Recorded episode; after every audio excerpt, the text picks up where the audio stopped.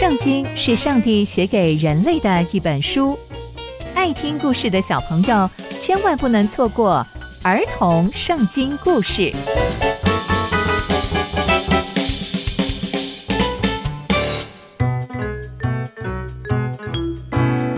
各位亲爱的大朋友、小朋友们，大家好，我是佩珊姐姐。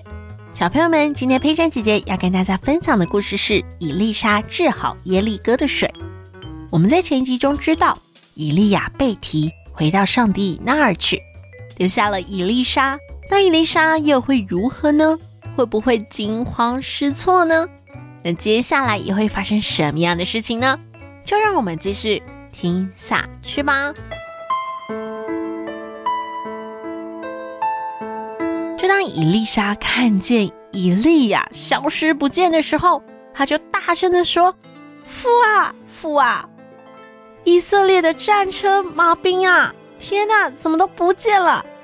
因为他知道再也看不到以利亚了，所以伊丽莎就紧紧抓住自己的衣服，把它撕成两片。他拿起了以利亚身上掉下来的外衣，就回去站在约旦河的河边。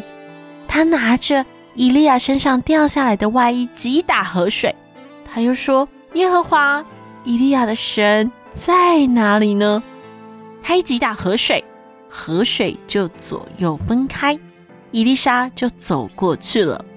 那一些在耶利哥的先知门徒们远远就看见了，他们就说：“你们看，伊利亚的灵在伊丽莎身上了。”接着他们就赶快跑过去迎接他，俯伏在地拜他。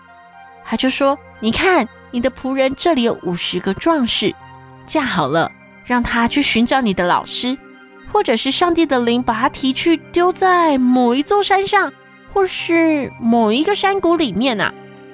但以利沙深深知道，以利亚是被神接到天上去了，所以他就说：“你们不必派人去找，因为以利亚是被神接到天上去了。”可是这些人呐、这些先知门徒们就一直恳求他。让伊丽莎也不好意思推辞，说：“好吧，你们要派人去，那就去吧。”接着那些门徒们啊，就派了五十个人，就寻找了三天，仍然找不到以利亚。他们就回到伊丽莎那里。那个时候啊，伊丽莎仍然停留在耶利哥。伊丽莎就跟他们说：“我不是已经跟你们说不必去了吗？你们去了也必定找不着，因为以利亚真的是回到上帝那里去了。”接着耶利哥城的人呐、就跟伊丽莎说：“你来看一下，你看我们耶利哥城啊，这个地势非常好。你也看到，你看这么好，这么好。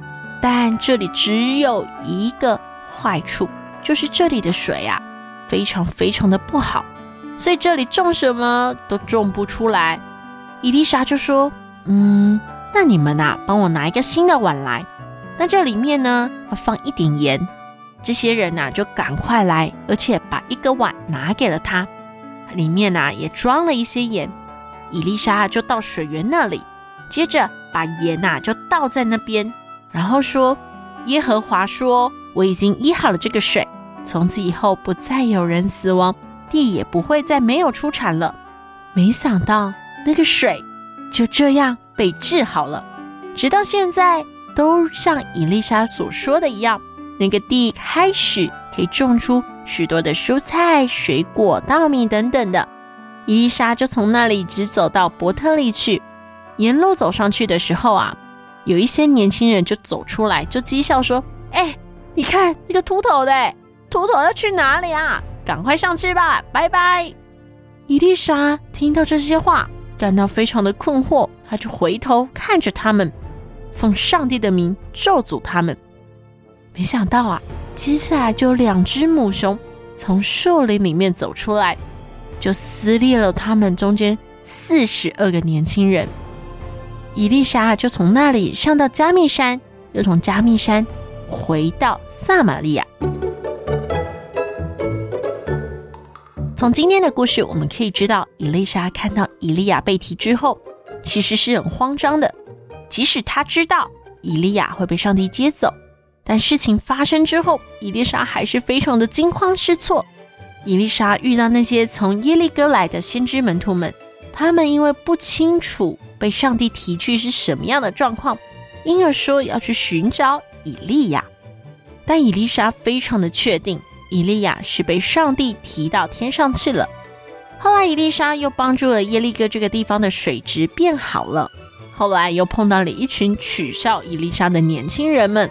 而这群年轻人们也因为他们的没礼貌而受到了惩罚。那从今天的故事，我们可以知道，伊丽莎的话语是带有能力的，是有从神而来的能力。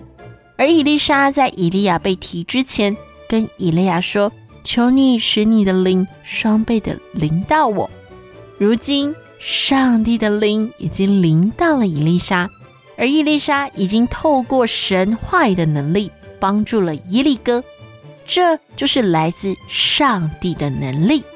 那接下来又会发生什么样的故事呢？刚刚佩珊姐姐分享的故事都在圣经里面哦，期待我们继续聆听上帝的故事。我们下次见喽，拜拜。